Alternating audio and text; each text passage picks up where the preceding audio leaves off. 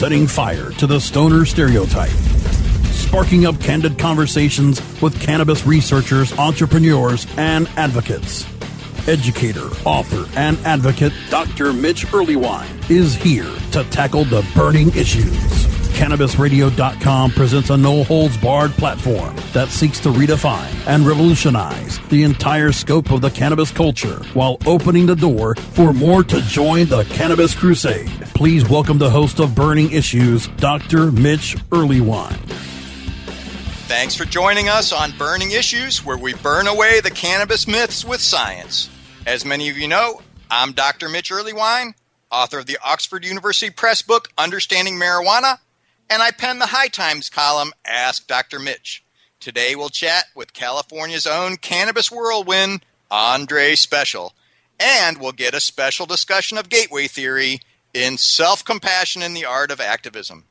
Aundre's been a huge part of cannabis law reform for over 25 years. She's done work for every formal activist thing you can name. She started out on the hemp bus with cannabis legend Jack Herer. She helped run dispensaries. She's done a ton of fundraising. She's shown amazing dedication to the movement. She's also seen the dangers of prohibition up close and personal. Thanks so much for joining us. Wow, thank you for such an awesome welcome. I'm really happy to be here. Oh, good. Hey, so can you give our listeners a feel for what your positions are lately? Yeah, lately I'm busy. I'm a director of 3 dispensaries in Northern California, Cytology, Abaton, and CBCB in Berkeley. I also stay really active keeping up with local politics and working on initiatives. In Berkeley, we've been working on regulations that give protections to dispensaries, growers, delivery. It acknowledges the culture of cannabis in Berkeley. I also sit on a couple nonprofit advisory boards and just try to stay active in the cannabis community. No, it's amazing all you do. I'm completely delighted. One thing I really love is it seems like every time you open up a dispensary or start something up, you guys tend to go out in the community and start contributing first. Can you kind of tell me about that and why you like to do it that way? Oh, absolutely. Because coming from the activist side, I always worked with the community. I always fought for community programs. And I feel like it's extremely important. If I go into a community, I'm so grateful to be there, to be working with the community. It's not just dispensaries. It's any business should act like this. Any business should work with their community and try to better their community. It's a privilege to be operating a business in a city, and I think it's really important that we give back. In the years that I've been doing this, we've worked on so many different projects.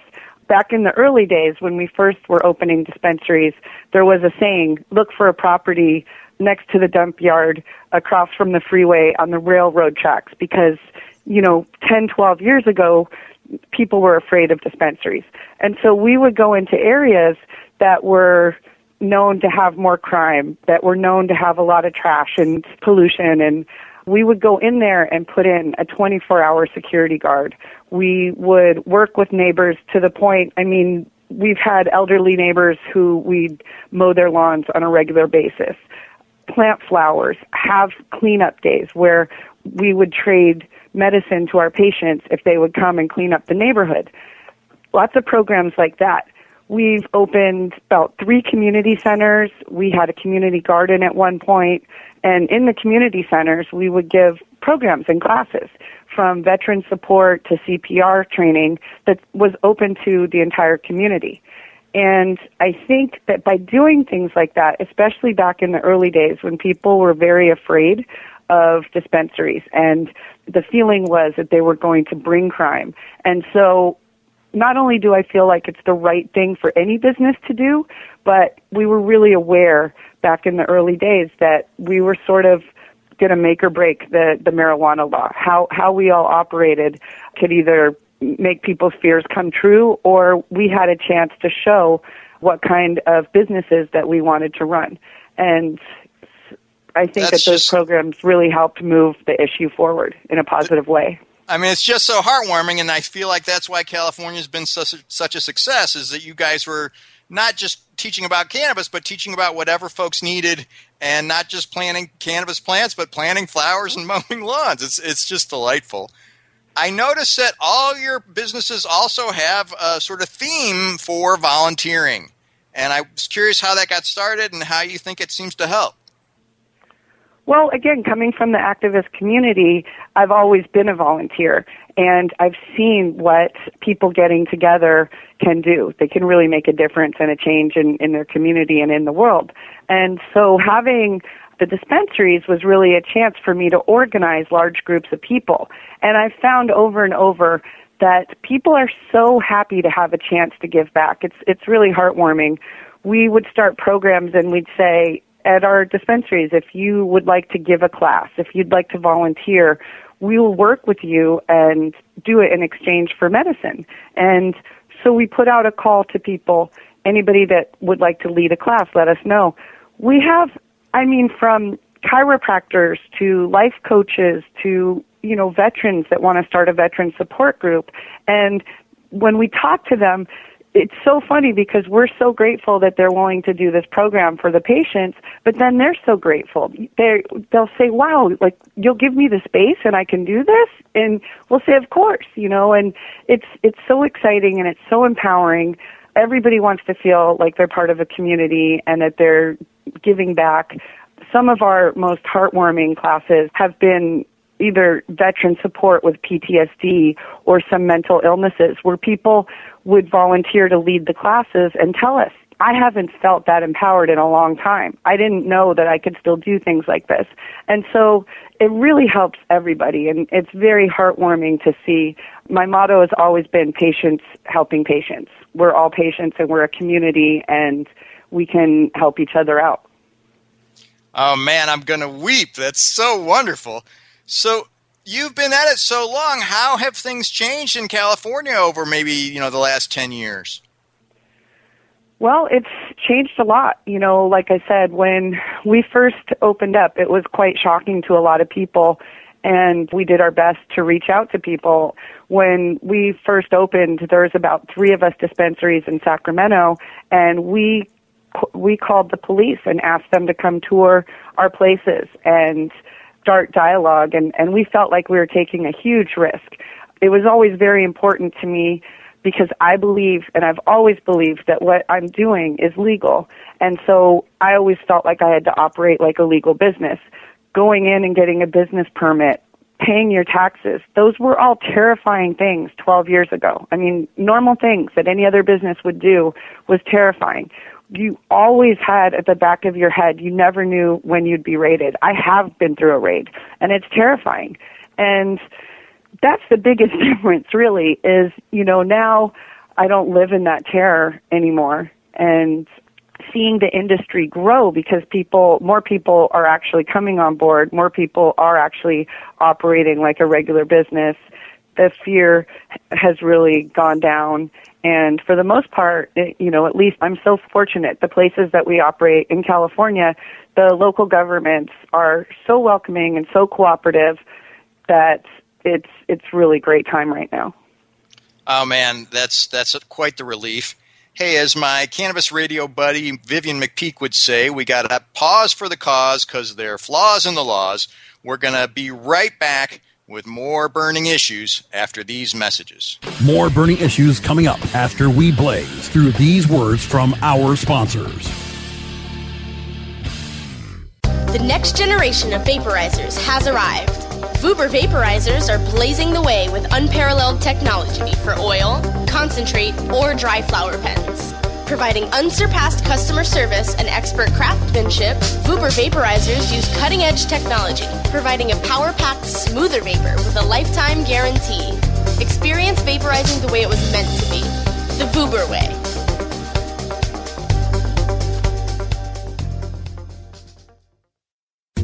Ganjapreneur.com, your guide to the cannabis business world. Ganjapreneur.com is a comprehensive resource for cannabis professionals and entrepreneurs. Download the Ganjapreneur app on your smartphone or tablet to catch up on cannabis industry news, scroll through our daily job listings, and learn about successful cannabis companies, executives, and investors. Ganjapreneur.com, helping Ganjapreneurs grow.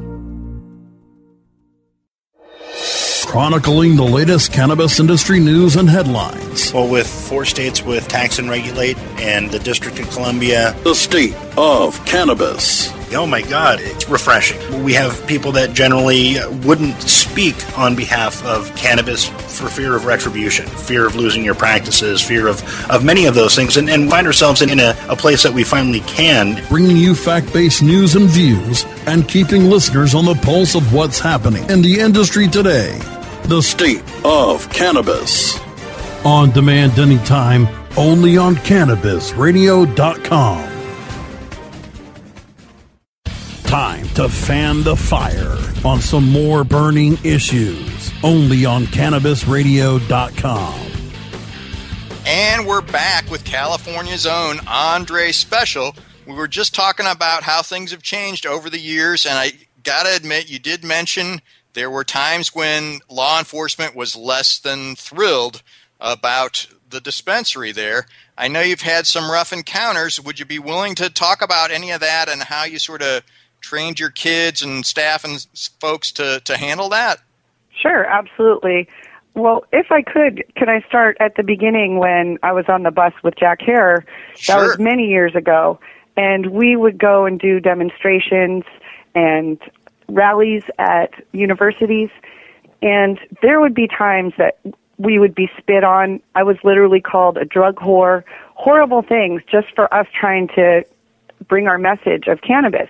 Jack would have a 300-year-old Bible when people would be screaming that what we were doing was immoral, and the Bible was made of hemp and said so at the beginning.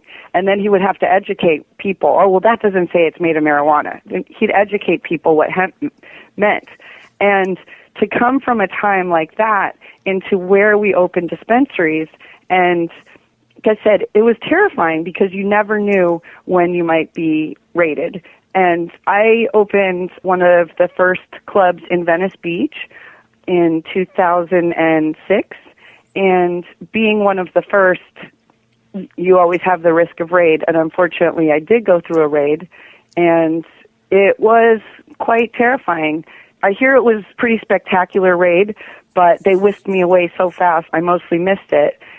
Then I had 2 years of court where they really were trying to get me to accept a plea deal, and I was not going to accept anything except a jury trial because, again, I feel like what I do is extremely legal, and I've always paid my taxes, always done anything that a legal business would do. And in the times of them not wanting me to take it to jury trial, you know, things happen. Like one time they, I think, quote, unquote, forgot to send notice of an appearance in court to either me or any of my 3 lawyers that I had. And I was so lucky I had some activist lawyers step up and help me. And because I missed that court date, because they didn't tell us, they actually came to my house in Oakland and grabbed me for a felony failure to appear. And I had to go in the felony tank in jail. And that in itself is really disheartening experience. I mean, they forcibly take your blood against your will. You're put in a cell with people for felony crimes, which sometimes are violent crimes. And it's pretty scary. And something during that arrest that was really sad for me, my daughter was 9, and during that arrest, they had me detained and weren't letting me have a phone call for many hours. And when I finally got a phone call home, my 9-year-old daughter, the first thing she said was, "Mommy, it's taking you so long this time in jail. You don't think the feds are picking up the case, do you?" And it breaks my heart, you know, that my 9-year-old, that's her boogeyman. That's always been our family's boogeyman, is the federal government, to the point where I had to give my kids training about what to do if the door ever kicked in. And it's very hard to explain to your kids, you know, if you ever get lost, if you ever need help, you call the police. But there's these other police that might not understand exactly what mom does, and they might come in, and here's what might happen. And I would literally go like that and crop my fingers, and they would get down on the floor, and we would practice. I said, okay, what happens if the door gets kicked in? And it may seem like an awful lot in today's world, but if you look at how statistically how many kids are hurt and even killed in drug raids, I felt like it was my job as a mom to do and to explain to them what to say and how to act. So my biggest fear is if that ever happened, I didn't want them running around and get hurt in the confusion of a raid. I mean, I've got this image of your daughter and son lying with their hands behind their heads and on the floor and stuff. It's just, oh, man, woo. Yeah, that's exactly what we practice. But the thing is that I told them when I opened dispensaries, well, first of all, they've always been with me on the picket lines and at rallies. They've always, you know, been around the protests. We go to a lot of rallies and a lot of protests. And when I finally did decide to open a dispensary, like I said, I feel like what I'm doing is extremely legal and very moral, and I wanted to tell my kids the truth. I had other friends who were operating dispensaries that would lie to their kids, say they were going to a different job every day, but I felt like I wasn't going to be ashamed of what I do. So I told them what I do. I tried to best explain the political situation to them, so they've always been aware of it. And, yeah, they're incredible kids. It's just an amazing inoculation. I mean, what kind of stressor are they going to come up against? You know, oh, gee, I got a quiz tomorrow? Like, you know, it's amazing training. It's stellar. I got it. My hat's off to you. Thank you so much. I've been really, really lucky because, unfortunately, a couple of their friends and some of my close friends have gone to jail for extended periods of time, and they see other kids losing their parents. So we've been very, very lucky. Well, and I know you've got some dear friends who are, you know, serving outrageous sentences. Do you want to explain how some of those things worked out or what you think went wrong? Well, I think one of the most outrageous is Eddie Lepp, who is at the tail end of a 10-year sentence for growing cannabis. And he was a Vietnam veteran that was growing for many patients, an incredible, compassionate man. And the irony is he's doing his time in Colorado right now. So he's doing 10 years in Colorado federal prison for a few hundred plants, you know, obviously in the state where it's legal now. It's so heartbreaking to think of that. A dear friend, Molly Fry, and her husband just recently got out of jail after doing 5 years, and she was one of the first prescribing doctors, so she was targeted. There's a guy, Luke Scarmazzo, that was in Modesto, which is the Eastern District, at a time when it was terrible. I mean, in maybe 2006 or 2007, I believe he was raided. He's doing 22 years, and he was 22 years for operating a legal dispensary. I mean, following California law, but he got in the federal target, and I believe he was about 28 years old when he was sentenced to 22 years in federal prison, and he's in there right now. So it's pretty heartbreaking. Wow, it's hard to follow up with questions on things like that, but I do want to move to sort of the cheerier days of how the dispensaries work now and how it seems to light up the lives of the clients and patients you guys have. Yes, it's incredible to see how we've moved forward. For instance, when I opened my first dispensary in 2004, we were literally about 90% male and 10% female. And I think some of that was the stigma with women and mothers about using cannabis. There was also Child Protective Services in Sacramento area at that time. If you were just simply a patient, that was grounds to lose your child.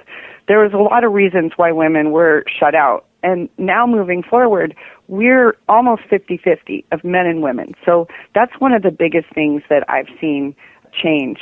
I've also seen a lot more elderly people come in that said, I've never smoked a joint in my life and I never thought I would, but there's so many alternatives. A lot of them start with the topicals that are amazing. They're anti-inflammatory, they're pain relief, and they'll move from there. They'll try those for a while and maybe say, you know, I've had sleep problems. Could I try an edible or a tincture? And that has just been so heartwarming for me to see that. All my dispensaries, that's one part of the model is that we give back. If you're elderly or a student, you know, we have discounts for veterans, everybody. If you have cancer or end-of-life diagnosis, if you're a child with epilepsy, you get all your medicine for free. And that's really important for us to do. And speaking of the children, that's one of the biggest things that we've seen is the children. Back 10 years ago, that was the biggest cry of our opponents. What about the children? And now that's really the thing that's been bringing it forward in across the country in a big way. Sanjay Gupta's documentaries that he did about children with epilepsy, it has been incredible. It's made more doctors interested in learning about it. It really has brought a legitimacy to cannabis. And so we're seeing many, many kids with epilepsy, and I'm talking about forms of epilepsy where you can have up to 1,000 seizures a day, and the children become blind and mentally retarded and eventually die very young, and it's terrible. And we're seeing kids whose doctors, whose epilepsy doctors are recommending, go get some cannabis. And we have formulas that seem to work especially well for that kind of treatment of non-alcohol tinctures. So that's so exciting for me to see, especially as a parent. And moving forward, all the testing that's being done, we lab test everything. And to learn the different properties has been really exciting. Although I have to say that for the most part, it lines up with what we've thought by experiencing it ourselves. But as we move forward, we can really do a lot of genetic breeding towards certain conditions. And that, to me, is what's really exciting, is moving forward the science and where we're going to go. Well, we have to collaborate on some of that, Aundre. I'm excited about those kind of data, and we'll formalize that and make sure word gets out. I just don't want to invade any of your proprietary wonders. Hey, it's been a wonderful time here on Burning Issues with California's own Aundre Speciale. We'll be right back with Self-Compassion and the Art of Activism. But thanks so much, Aundre. Thank you for having me. More Burning Issues coming up after we blaze through these words from our sponsors. Dr. Dabber, hurry! Its temperature is shooting past 1,000 degrees Fahrenheit. It's burning up. I'm afraid for this little guy, it's just too late. What caused the problem? Only Dr. Dabber can maintain the perfect temperature for a smooth-tasting, slower burn. This standard vaporizer lost all of its health benefits, sending it up in smoke. So you're telling me that most vapor pens burn so hot they produce smoke, not vapor? Correct. Keep away from those standard vaporizer pens and turn to Dr. Dabber. Doctor's orders. Less heat, more flavor. Hi, I'm Montel Williams. Most of you know me as a talk show host, but I'm also an author, actor, single father of four, avid snowboarder, and I'm also a medical marijuana patient. Living with multiple sclerosis, I'm in pain every day. Medical marijuana is my last resort, and it helps me when all other drugs have failed. If you'd like more information about medical marijuana, you can contact the Marijuana Policy Project at mpp.org or call 1-877-JOIN-MPP. Cannabis Confidential with Dr. Dina. Candid. I want to give you the inside story. Captivating. I want to introduce you to my kind and amazingly talented friends. Compelling. We get to meet some of the most amazing cannabis activists and warriors around. Listen in as medical marijuana pioneer Dr. Dina shares never-before-heard stories, chats with cannabis insiders and celebrity friends, and provides invaluable perspective and insight into one of the fastest-growing industries in the world. I want to share with you what was once confidential information. Let's expose the truth, discuss the issues, and learn the facts. Cannabis Confidential, only on CannabisRadio.com. Time to fan the fire on some more burning issues, only on CannabisRadio.com. And welcome back to Burning Issues. I'm Dr. Mitch Earlywine with our next chapter of Self-Compassion in the Art of Activism.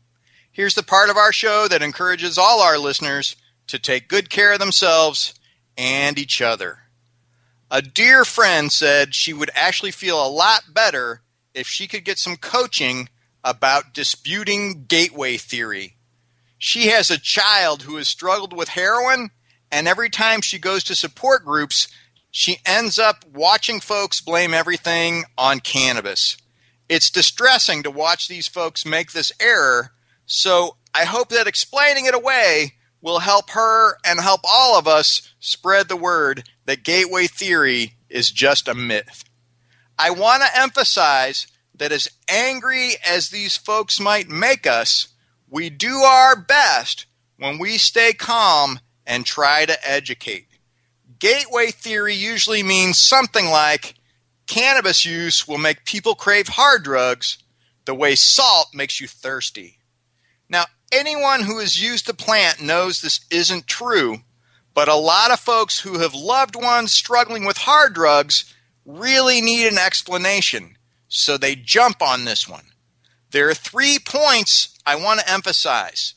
First, millions of people have used cannabis and never even seen hard drugs. Thousands of people use hard drugs way before they used cannabis. And last, some folks actually use cannabis to get off of hard drugs. So first and foremost, at least 100 million Americans have now tried cannabis at least once. Over 40% of all U.S. citizens over age 12. So if there's a gateway, how many of those would you expect to use heroin? Not 100 million, maybe 90 million, 10 million, blah, blah. But in fact, fewer than 2% of U.S. citizens have ever used heroin in their lives, and less than 0.1% used heroin in the last month. So if there's a gateway, I sure don't think it's open very far. Plenty of folks who used heroin mentioned that they used cannabis first, but far and away the vast majority of people who've used cannabis have never even seen heroin. Those who do go on to use hard drugs, it's not because cannabis drove them to it. When you look at the data, it's usually some kind of personality characteristic. Thrill-seeking, disinhibition, antisocial personality, and so they use multiple drugs, but it doesn't say anything about drugs, it just says about people. It's not that cannabis drove folks to use hard drugs, it's just that some people who like to use cannabis also happen to like using hard drugs, and they end up in this research. Second, literally thousands of people use hard drugs before they use cannabis. Most of the research on gateway theory actually throws these people out of their data sets. And even then, the studies still don't support gateway theory.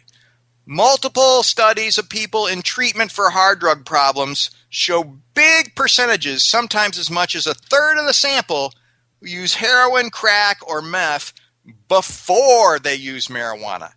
It really depends upon what kind of neighborhood they call home. You can imagine, I'm sure, that folks who have crack all over their neighborhood are likely to try crack before they try cannabis. Obviously, cannabis couldn't be the gateway here. It wasn't what they used first. In fact, Allen Ginsberg, the famous beat poet, used to joke because he used heroin before he used cannabis, and he'd say, oh yeah, heroin, it's a gateway drug. All right? But it's no joke. Cannabis does not drive folks to hard drugs. Finally, a meaningful bunch of medical cannabis users emphasize that they've turned to the plant in an effort to escape the grip of hard drugs. So at least for them, the plant is not a gateway to hard drugs, it's a pathway out.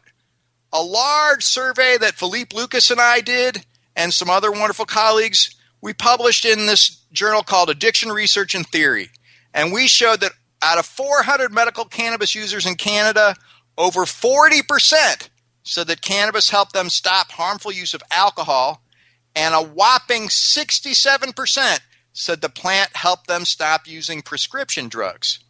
If there's a gateway, it's probably a product of prohibition, not the plant. Craig Reinerman published some data comparing San Francisco to Amsterdam, and he found, in fact, the folks in San Francisco were the ones who were more likely to use hard drugs because cannabis was connected to that underground market there, whereas in Amsterdam it wasn't. So bottom line, people can use cannabis. Far and away, more of them never see heroin. A subset of folks use hard drugs way before they use cannabis. And lots of folks report cannabis actually helps them escape hard drugs. So there's no gateway theory, nothing to blame cannabis for. By all means, let's leave the plant alone.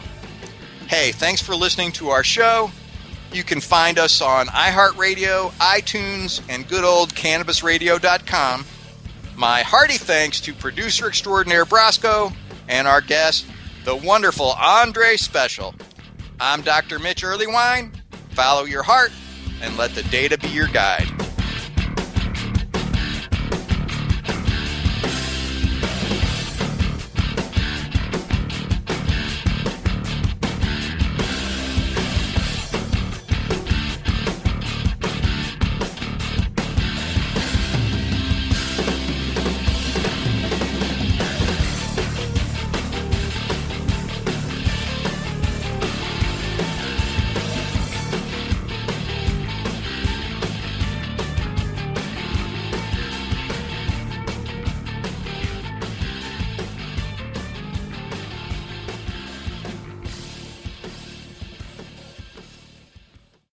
The opinions expressed on this CannabisRadio.com program are those of the guests and hosts and do not necessarily reflect those of the staff and management of CannabisRadio.com. Any rebroadcast or redistribution without proper consent of CannabisRadio.com is prohibited.